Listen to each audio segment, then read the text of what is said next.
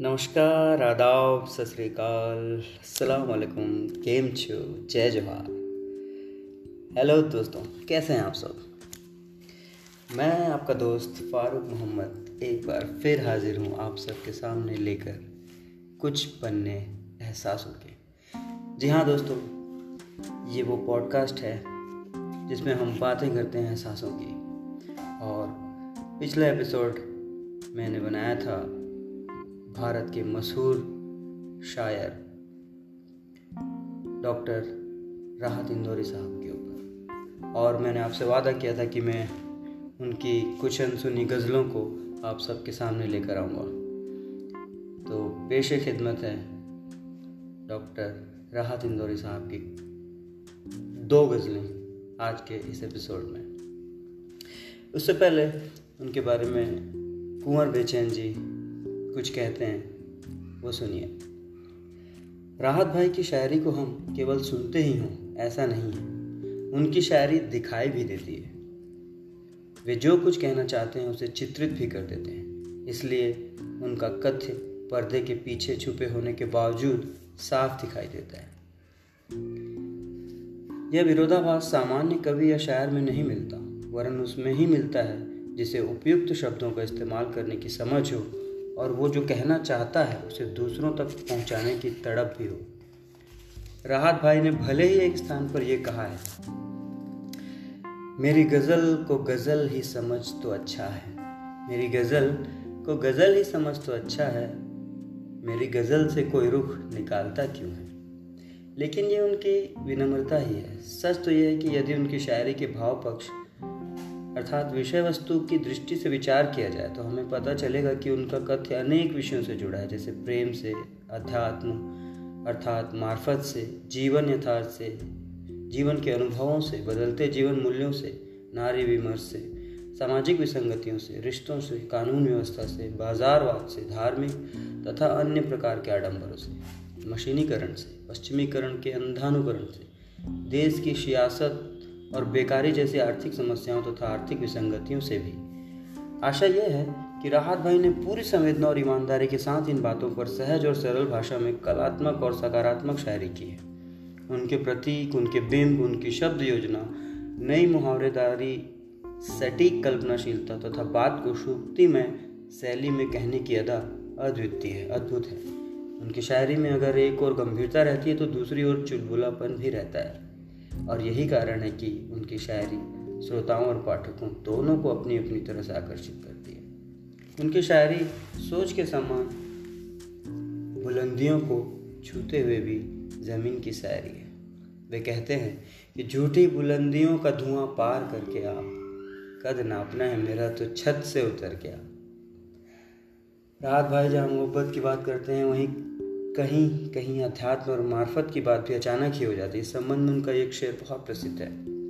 उसकी याद आई है, सांसों, जरा आहिस्ता चलो। धड़कनों से भी इबादत में खलल पड़ता है। तो इस तरह के उनके कई ऐसे शेर हैं, जो जीवन के बहुत सारे एहसासों को छूते हुए हमारे सामने आते हैं दिखाई देते हैं। तो इसी कड़ी में पेश है उनकी एक गज़ल। मुलायजा फरमाइएगा।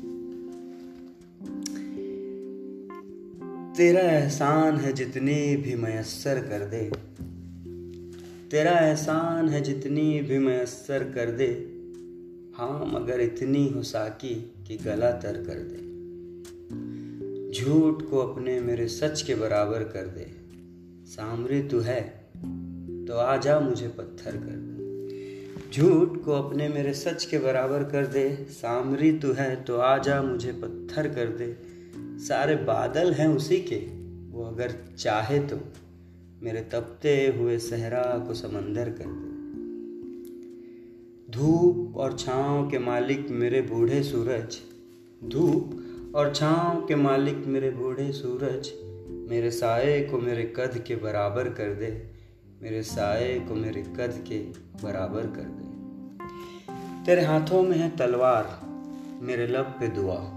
तेरे हाथों में है तलवार, मेरे लब पे दुआ। सूरमा, आ मुझे मैदान के बाहर कर दे। सूरमा, आ मुझे मैदान के बाहर कर दे। इम्तिहान ज़र्फ का हो जाएगा साकी, लेकिन, इम्तिहान ज़र्फ का हो जाएगा साकी, लेकिन पहले हम सब के गिलासों में बराबर कर दे। पहले हम सब के गिलासों में बराबर कर दे। है नमाजी की शराबी ये कोई शर्त नहीं। सुनिएगा, ये मेरी सबसे पसंदीदा लाइन है। इस गज़ल में, ये सबसे पसंदीदा शेर है मेरा। है नमाजी की शराबी, ये कोई शर्त नहीं। वो जिसे चाहे मुकद्दर का सिकंदर कर दे, वो जिसे चाहे मुकद्दर का सिकंदर कर दे। गाँव की बेटी की इज़्ज़त तो बचा लूँ लेकिन, गाँव की बेटी की इज़्ज़त तो बचा लूँ लेकिन, मुझे मुखिया न कहीं गाँव के बाहर कर दे। मुझे मुखिया न कहीं गाँव के बाहर कर दे। दोस्तों, ये थी उनकी एक गज़ल। और इसके बाद एक उनकी और बहुत अच्छी सी गज़ल आपके सामने मैं पढ़ रहा हूँ। सुनिएगा।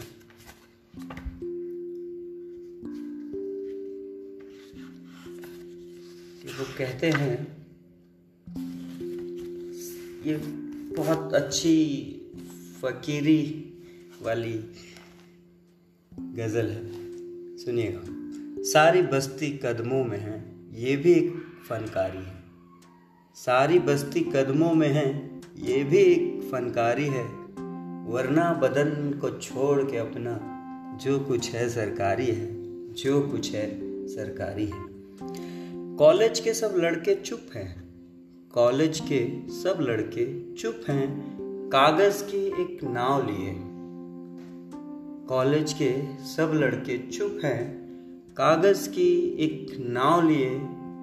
चारों तरफ़ दरिया की सूरत फैली हुई बेकारी है। चारों तरफ़ दरिया की सूरत फैली हुई बेकारी है। फूलों की खुशबू लूटी है। फूलों की खुशबू लूटी है।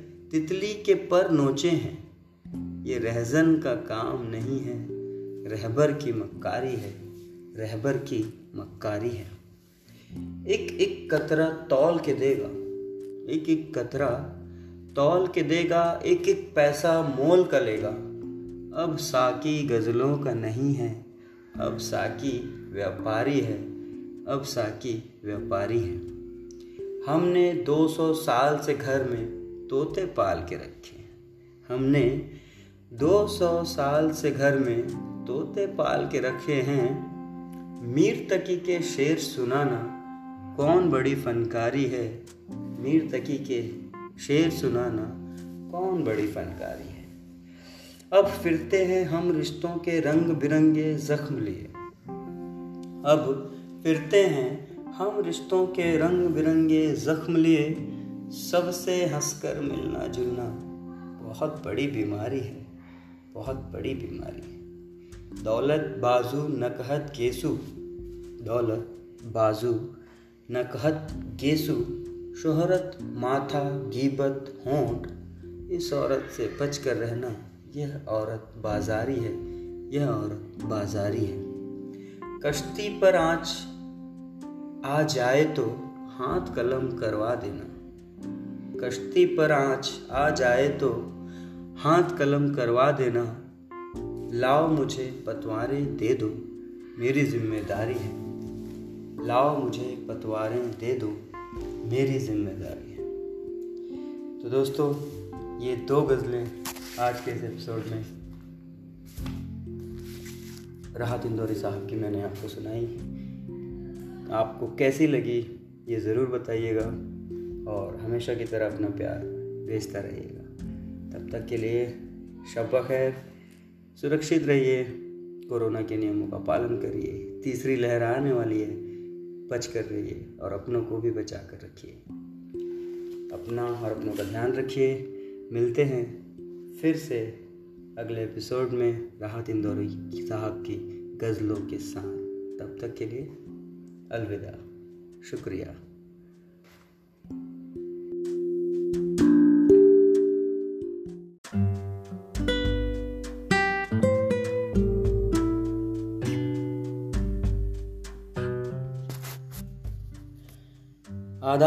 नमस्कार अस्सलाम वालेकुम सत श्रीकाल केम छो हेलो दोस्तों, कैसे हैं आप सब?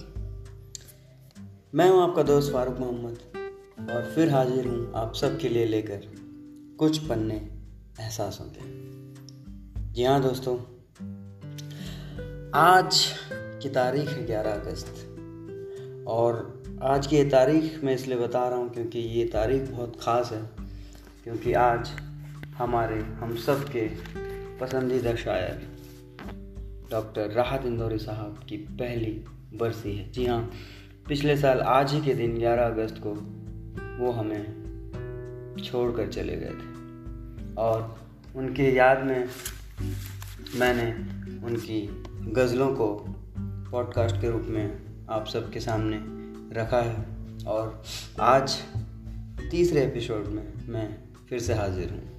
उम्मीद है आपको पिछले दोनों एपिसोड काफ़ी अच्छे लगे और आप लोगों ने काफ़ी अच्छा रिस्पांस भी दिया, उसके लिए आप सबका शुक्रिया। तो दोस्तों, पिछला जो साल था कोरोना का और बहुत कठिन दौर था, हम सब लोगों ने अपनों को खोया। फ़िल्म इंडस्ट्री और साहित्य, शायरी जगत ने भी अपने कई नामचीन लोगों को खोया। कुछ ऐसे लोग जो हमारे बीच से रुखसत हो गए और उनका जाना हमारे लिए बहुत मुश्किल था, बहुत दुखदाई था।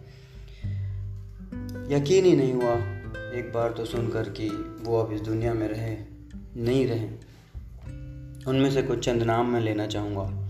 सबसे पहला नाम सुशांत सिंह राजपूत का है। बहुत ही कम उम्र में बहुत ही टैलेंटेड बॉलीवुड एक्टर हमारे बीच नहीं रहे थे। उसके बाद मशहूर अदाकार इरफान खान साहब, कौन भूल सकता है उन्हें? आज भी उनकी फ़िल्में देखकर ऐसा लगता है कि वो हमारे बीच ही हैं। ऋषि कपूर साहब लेजेंडरी एक्टर वो भी कोरोना की वजह से हमसे दूर चले गए।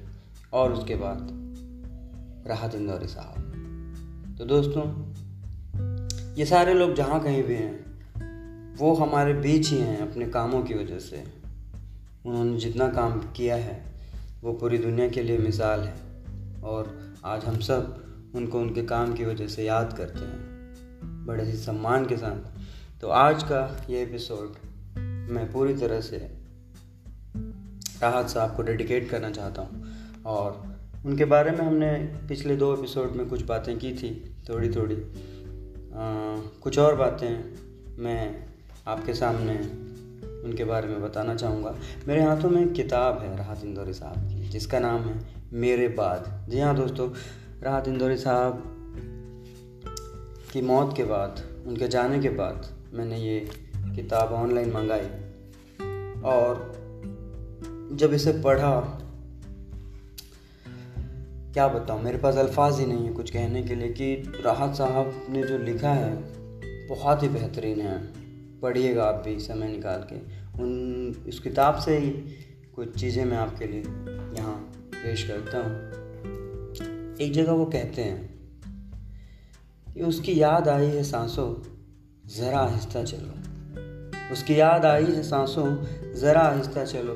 धड़कनों से भी इबादत में खलल पड़ता धड़कनों से भी इबादत में खलल पड़ता है। हमसे पूछो कि गज़ल मांगती है कितना लहू? सब समझते हैं ये धंधा बड़े आराम का है। राहत भाई एक ऐसे शायर हैं, जिन्होंने ज़िंदगी की हकीकत को, उसकी नश्वरता को अच्छी तरह पहचाना और उसी पहचान को शायरी के रूप में नए ढंग से पेश किया पेशी खिदमत है उनकी, दो लाइनें। कटी जाती है सांसों की पतंगे, हवा तलवार होती जा रही है। कटी जाती है सांसों की तरंगे। हवा तलवार होती जा रही है। यही नहीं, दुनिया के तजुर्बात को भी उन्होंने बड़े ही सुंदर ढंग से प्रस्तुत किया है और दुनिया के बारे में कहा है कि जिसको दुनिया कहा जाता है कोठे की तवाइफ है। जिसको दुनिया कहा जाता है कोठे की तवाइफ है, इशारा किसको करती है? नज़ारा कौन और इसी तरह से उन्होंने अपनी गज़लों, अपनी शेर व शायरी की वजह से पूरी दुनिया में अपना एक बहुत बड़ा मकाम हासिल किया। वो हम सब जानते ही हैं। तो दोस्तों, चलिए, आज मैं उनकी दो गज़लें आप सबके लिए पढ़ रहा हूँ। उनकी किताब से उनके ही लिए। तो गौर फरमाइएगा। अच्छा उससे पहले मैं अपनी चार लाइनें, जब पिछले साल राहत साहब के बारे में मैंने सुना कि वो इस दुनिया में रहे नहीं तो मैंने उनके बारे में ये लिखा था कि अलविदा राहत साहब। चला गया वो शायर भी जो शायरी कमाल करता था। चला गया वो शायर भी, जो शायरी कमाल करता था। लफ्ज़ों से अपने वो दिलों में आग भरता था। लफ्ज़ों से अपने वो दिलों में आग भरता था। अंदाज बयां वो, जो महफिल लूट ले बस मुस्कुरा के। अंदाज बयां वो, जो महफिल लूट ले बस मुस्कुरा के। राहत इंदौरी वो शख्स है साहब, जिस पे ज़माना मरता था। राहत इंदौरी वो शख्स है साहब, जिस पे ज़माना मरता था। तो मेरी तरफ़ से ये लाइनें राहत साहब के लिए थी, जो मैंने उन्हें डेडिकेट की थी। अब हम चलते हैं राहत साहब की बेहतरीन गज़लों की ओर। पहली गज़ल जो इस एपिसोड में मैं आपको सुनाने जा रहा हूँ, मुलायजा फरमाइएगा। गम से आकर गले खुशी भी लगे। गम से आकर गले खुशी भी लगे। ज़िंदगी है तो ज़िंदगी भी लगे। गम से आकर गले खुशी भी लगे। ज़िंदगी है तो ज़िंदगी भी लगे। तू जो आए तो खुद भी खो जाऊँ। तू जो आए तो खुद भी खो जाऊँ। तू न हो तो तेरी कमी भी लगे। तू न हो तो तेरी कमी भी लगे। उसकी आँखों को याद कर लेना। उसकी आँखों को याद कर लेना आपको प्यास जब कभी भी लगे। हमने सीखी नहीं है किस्मत से ऐसी उर्दू जो फारसी भी लगे। हमने सीखी नहीं है किस्मत से ऐसी उर्दू जो फारसी भी लगे। वो कभी रूह में उतर जाए। वो कभी रूह में उतर जाए और किसी रोज़ अजनबी भी लगे। और किसी रोज अजनबी भी लगे। अश्क पलकों पे हो तो अच्छा है। सुनिएगा। अश्क पलकों पे हो तो अच्छा है। शामियाने में रोशनी भी लगे। शामियाने में रोशनी भी लगे। तो दोस्तों, ये थी उनकी एक गज़ल, बहुत ही प्यारी। दूसरी एक उनकी गज़ल है, और ये बहुत फ़ेमस गज़लों में से है उनकी। जिन्हें सारी दुनिया में पढ़ा और सुना जाता है। सुनिएगा। सिसकती रुत को महकता गुलाब कर दूँगा। सिसकती रुत को महकता गुलाब कर दूँगा। मैं इस बहार में सबका हिसाब कर दूँगा। मैं इंतज़ार में हूँ तो कोई सवाल तो कर। मैं इंतज़ार में हूँ तो कोई सवाल तो कर। यकीन रख। मैं तुझे लाजवाब कर दूँगा। यकीन रख, मैं तुझे लाजवाब कर दूँगा। हज़ार पर्दों में खुद को छुपा के बैठ मगर, हज़ार पर्दों में खुद को छुपा के बैठ मगर, तुझे कभी न कभी बेनकाब कर दूँगा। तुझे कभी न कभी बेनकाब कर दूँगा। मुझे भरोसा है अपने लहू के कतरों पर। मुझे भरोसा है अपने लहू के कतरों पर, मैं नेज़े नेज़े को साखे गुलाब कर दूँगा, मैं नेज़े नेज़े को शाखे गुलाब कर दूँगा। मुझे यकीन है कि महफिल की रोशनी हूँ मैं। मुझे यकीन है कि महफिल की रोशनी हूँ मैं। उन्हें ये खौफ की महफिल ख़राब कर दूँगा। उन्हें ये खौफ की महफिल ख़राब कर दूँगा। मुझे गिलास के अंदर ही कैद रख वरना। मुझे गिलास के अंदर ही कैद रख वरना। मैं सारे शहर का पानी शराब कर दूँगा। मैं सारे शहर का पानी शराब कर दूँगा। महाजनों से कहो, थोड़ा इंतज़ार करें। ये आखिरी शेर है। ध्यान दीजिए। महाजनों से कहो, थोड़ा इंतज़ार करें। शराब खाने से आकर हिसाब कर दूँगा। शराब खाने से आकर हिसाब कर दूँगा। तो दोस्तों, ये थी इनकी दो गज़लें। और उनको पढ़कर रुकने का मन नहीं करता, जी नहीं चाहता। उन्होंने ऐसी ऐसी शायरी, ऐसी गज़लें कही हैं कि क्या कहें, बस वाह वाह ही निकलते हैं। चलिए एक और गज़ल उनकी। मुलायजा फरमाएगा। पुराने लोगों के किस्से निकालता क्यों है? पुराने लोगों के किस्से निकालता क्यों है? भलाई करके समंदर में डालता क्यों है? ये उससे कह दो कि कागज़ के पर भी काफ़ी है। ये उससे कह दो कि कागज़ के पर भी काफ़ी हैं। वो रोज मुझको हवा में उछालता क्यों है? वो रोज मुझको हवा में उछालता क्यों? कहीं मिलेगा तो एक बात उससे पूछूँगा। कहीं मिलेगा तो एक बात उससे पूछूँगा। वो मार डालेगा मुझको तो पालता क्यों है? वो मार डालेगा मुझको तो पालता क्यों है? सफ़ेद दूध, सियाह जहर हो कि सुर्ख शराब। सफ़ेद दूध, सियाह जहर हो कि सुर्ख शराब। मैं पी चुका हूँ तो सागर खंगालता क्यों है? मैं पी चुका हूँ तो सागर खंगालता क्यों है? यहाँ तो चारों तरफ़ कोयले की खाने हैं। यहाँ तो चारों तरफ़ कोयले की खाने हैं। हम्म, बचा ना पाएगा कपड़े संभालता क्यों बचा ना पाएगा कपड़े संभालता क्यों मेरी गज़ल को गज़ल ही समझ तो अच्छा मेरी गज़ल को गज़ल ही समझ तो अच्छा है। मेरी गज़ल से कोई रुख निकालता क्यों है? यूँ लम्हा लम्हा सहारों का कर्जदार ना कर। यूँ लम्हा लम्हा सहारों का कर्जदार न कर। गिराना है तो गिरा दे। संभालता क्यों गिराना है तो गिरा दे। संभालता क्यों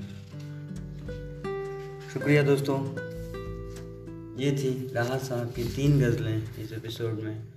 आज उनकी पहली बरसी के दिन। उनको याद करते हुए मैंने आप लोगों के लिए पढ़ी है। अगर ये आपको पसंद आई हो तो इसे ज़रूर लाइक कीजिए शेयर कीजिए अपने दोस्तों के साथ जो शौकीन हैं पोइट्री के गज़ल और शेर व शायरी के। और मेरी कोशिश रहेगी कि इसके बाद भी मैं आप सबके लिए और बेहतरीन पोइट्री शायरी गज़ल गीत, कहानियाँ इसी तरह से आपके सामने लेकर आता रहूँ। तब तक के लिए अपना ध्यान रखिए, अपने चाहने वालों का ख्याल रखिए। अलविदा। फिर मिलेंगे। शुक्रिया।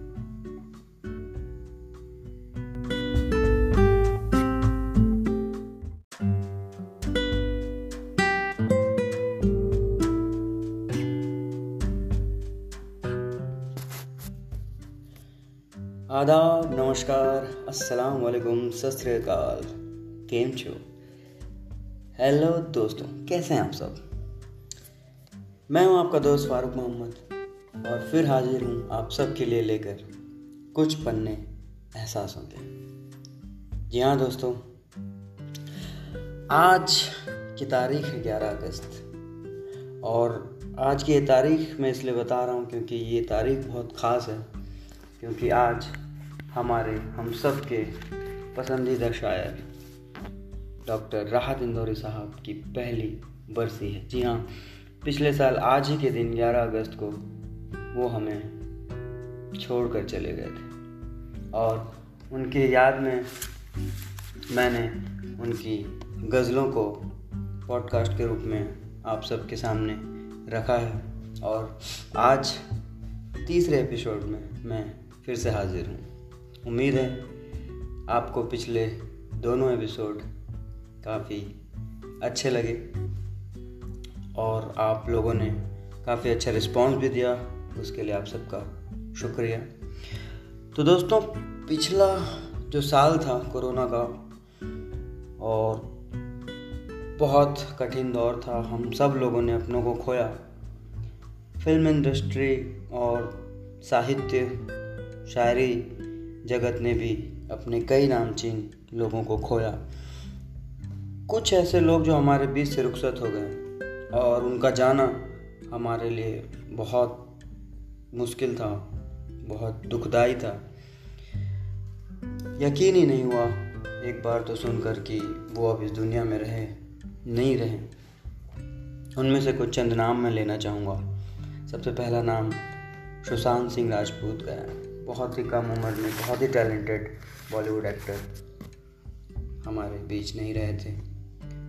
उसके बाद मशहूर अदाकार इरफान खान साहब, कौन भूल सकता है उन्हें? आज भी उनकी फ़िल्में देखकर ऐसा लगता है कि वो हमारे बीच ही हैं।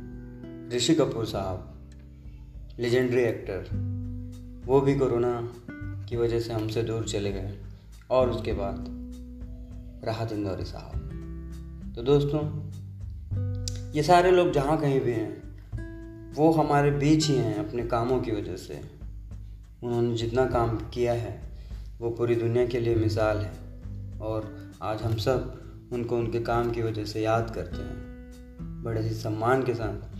तो आज का ये एपिसोड मैं पूरी तरह से राहत साहब को डेडिकेट करना चाहता हूँ और उनके बारे में हमने पिछले दो एपिसोड में कुछ बातें की थी थोड़ी थोड़ी आ, कुछ और बातें मैं आपके सामने उनके बारे में बताना चाहूँगा। मेरे हाथों में एक किताब है राहत इंदौरी साहब की जिसका नाम है मेरे बाद। जी हाँ दोस्तों राहत इंदौरी साहब की मौत के बाद उनके जाने के बाद मैंने ये किताब ऑनलाइन मंगाई और जब इसे पढ़ा क्या बताऊँ? मेरे पास अल्फाज ही नहीं है कुछ कहने के लिए कि राहत साहब ने जो लिखा है, बहुत ही बेहतरीन है। पढ़िएगा आप भी समय निकाल के। उन इस किताब से ही कुछ चीज़ें मैं आपके लिए यहाँ पेश करता हूँ।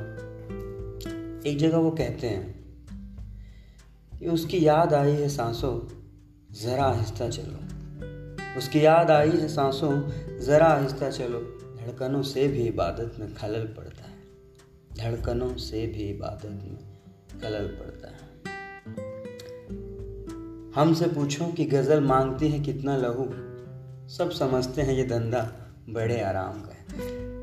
राहत भाई एक ऐसे शायर हैं जिन्होंने ज़िंदगी की हकीकत को, उसकी नश्वरता को अच्छी तरह पहचाना और उसी पहचान को शायरी के रूप में नए ढंग से पेश किया पेशी खिदमत है उनकी दो लाइनें। कटी जाती है सांसों की पतंगें, हवा तलवार होती जा रही है। कटी जाती है सांसों की तरंगे। हवा तलवार होती जा रही है। यही नहीं, दुनिया के तजुर्बात को भी उन्होंने बड़े ही सुंदर ढंग से प्रस्तुत किया है और दुनिया के बारे में कहा है कि जिसको दुनिया कहा जाता है कोठे की तवाइफ है। जिसको दुनिया कहा जाता है कोठे की तवाइफ है, इशारा किसको करती है? नज़ारा कौन करता और इसी तरह से उन्होंने अपनी गज़लों, अपनी शेर व शायरी की वजह से पूरी दुनिया में अपना एक बहुत बड़ा मकाम हासिल किया। वो हम सब जानते हैं तो दोस्तों, चलिए, आज मैं उनकी दो गज़लें आप सबके लिए पढ़ रहा हूँ। उनकी किताब से उनके ही लिए। तो गौर फरमाइएगा। अच्छा उससे पहले मैं अपनी चार लाइनें, जब पिछले साल राहत साहब के बारे में मैंने सुना कि वो इस दुनिया में रहे नहीं तो मैंने उनके बारे में ये लिखा था कि अलविदा राहत साहब। चला गया वो शायर भी जो शायरी कमाल करता था। चला गया वो शायर भी, जो शायरी कमाल करता था। लफ्ज़ों से अपने वो दिलों में आग भरता था। लफ्ज़ों से अपने वो दिलों में आग भरता था। अंदाज बयां वो, जो महफिल लूट ले बस मुस्कुरा के। अंदाज बयां वो, जो महफिल लूट ले बस मुस्कुरा के।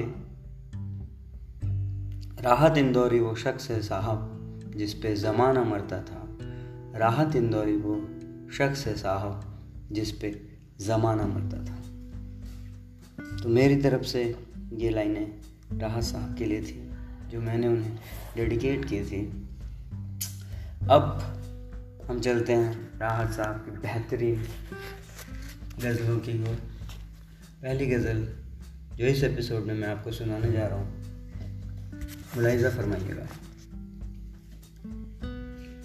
गम से आकर गले खुशी भी लगे। गम से आकर गले खुशी भी लगे। ज़िंदगी है तो ज़िंदगी भी लगे। गम से आकर गले खुशी भी लगे। ज़िंदगी है तो ज़िंदगी भी लगे। तू जो आए तो खुद भी खो जाऊँ। तू जो आए तो खुद भी खो जाऊँ। तू न हो तो तेरी कमी भी लगे। तू न हो तो तेरी कमी भी लगे। उसकी आँखों को याद कर लेना। उसकी आँखों को याद कर लेना आपको प्यास जब कभी भी लगे। हमने सीखी नहीं है किस्मत से ऐसी उर्दू जो फारसी भी लगे। हमने सीखी नहीं है किस्मत से ऐसी उर्दू जो फारसी भी लगे। वो कभी रूह में उतर जाए। वो कभी रूह में उतर जाए और किसी रोज़ अजनबी भी लगे। और किसी रोज़ अजनबी भी लगे। अश्क पलकों पे हो तो अच्छा है। सुनिएगा। अश्क पलकों पे हो तो अच्छा है। शामियाने में रोशनी भी लगे। शामियाने में रोशनी भी लगे। तो दोस्तों, ये थी उनकी एक गज़ल, बहुत ही प्यारी। दूसरी एक उनकी गज़ल है, और ये बहुत फ़ेमस गज़लों में से है उनकी। जिन्हें सारी दुनिया में पढ़ा और सुना जाता है। सुनिएगा। सिसकती रुत को महकता गुलाब कर दूँगा। सिसकती रुत को महकता गुलाब कर दूँगा। मैं इस बहार में सबका हिसाब कर दूँगा। मैं इंतज़ार में हूँ तो कोई सवाल तो कर। मैं इंतज़ार में हूँ तो कोई सवाल तो कर। यकीन रख मैं तुझे लाजवाब कर दूँगा। यकीन रख, मैं तुझे लाजवाब कर दूँगा। हज़ार पर्दों में खुद को छुपा के बैठ मगर, हज़ार पर्दों में खुद को छुपा के बैठ मगर, तुझे कभी न कभी बेनकाब कर दूँगा। तुझे कभी न कभी बेनकाब कर दूँगा। मुझे भरोसा है अपने लहू के कतरों पर। मुझे भरोसा है अपने लहू के कतरों पर। मैं नेज़े नेज़े को साखे गुलाब कर दूँगा। मैं नेज़े नेज़े को शाखे गुलाब कर दूँगा। मुझे यकीन है कि महफिल की रोशनी हूँ मैं। मुझे यकीन है कि महफिल की रोशनी हूँ मैं। उन्हें ये खौफ की महफिल खराब कर दूँगा। उन्हें ये खौफ कि महफिल ख़राब कर दूँगा। मुझे गिलास के अंदर ही कैद रख वरना। मुझे गिलास के अंदर ही कैद रख वरना। मैं सारे शहर का पानी शराब कर दूँगा। मैं सारे शहर का पानी शराब कर दूँगा। महाजनों से कहो, थोड़ा इंतज़ार करें। ये आखिरी शेर है। ध्यान दीजिए। महाजनों से कहो, थोड़ा इंतज़ार करें। शराब खाने से आकर हिसाब कर दूँगा। शराब खाने से आकर हिसाब कर दूँगा तो दोस्तों, ये थी इनकी दो गज़लें। और उनको पढ़कर रुकने का मन नहीं करता, जी नहीं चाहता। उन्होंने ऐसी ऐसी शायरी, ऐसी गज़लें कही हैं कि क्या कहें, बस वाह वाह ही निकलते हैं। चलिए एक और गज़ल उनकी। मुलायजा फरमाएगा। पुराने लोगों के किस्से निकालता क्यों है? पुराने लोगों के किस्से निकालता क्यों है? भलाई करके समंदर में डालता क्यों है? ये उससे कह दो कि कागज़ के पर भी काफ़ी हैं। ये उससे कह दो कि कागज़ के पर भी काफ़ी हैं। वो रोज मुझको हवा में उछालता क्यों है? वो रोज मुझको हवा में उछालता क्यों? है कहीं मिलेगा तो एक बात उससे पूछूँगा। कहीं मिलेगा तो एक बात उससे पूछूँगा। वो मार डालेगा मुझको तो पालता क्यों है? वो मार डालेगा मुझको तो पालता क्यों है? सफ़ेद दूध, सियाह जहर हो कि सुर्ख शराब? सफ़ेद दूध, सियाह जहर हो कि सुर्ख शराब? मैं पी चुका हूँ तो सागर खंगालता क्यों है? मैं पी चुका हूँ तो सागर खंगालता क्यों है? यहाँ तो चारों तरफ़ कोयले की खाने हैं। यहाँ तो चारों तरफ़ कोयले की खाने हैं। हम्म, बचा ना पाएगा कपड़े संभालता क्यों बचा ना पाएगा कपड़े संभालता क्यों मेरी गज़ल को गज़ल ही समझ तो अच्छा मेरी गज़ल को गज़ल ही समझ तो अच्छा है। मेरी गज़ल से कोई रुख निकालता क्यों है? यूँ लम्हा लम्हा सहारों का कर्जदार ना कर। यूँ लम्हा लम्हा सहारों का कर्जदार न कर। गिराना है तो गिरा दे। संभालता क्यों गिराना है तो गिरा दे। संभालता क्यों शुक्रिया दोस्तों। ये थी राहत साहब की तीन गज़लें इस एपिसोड में।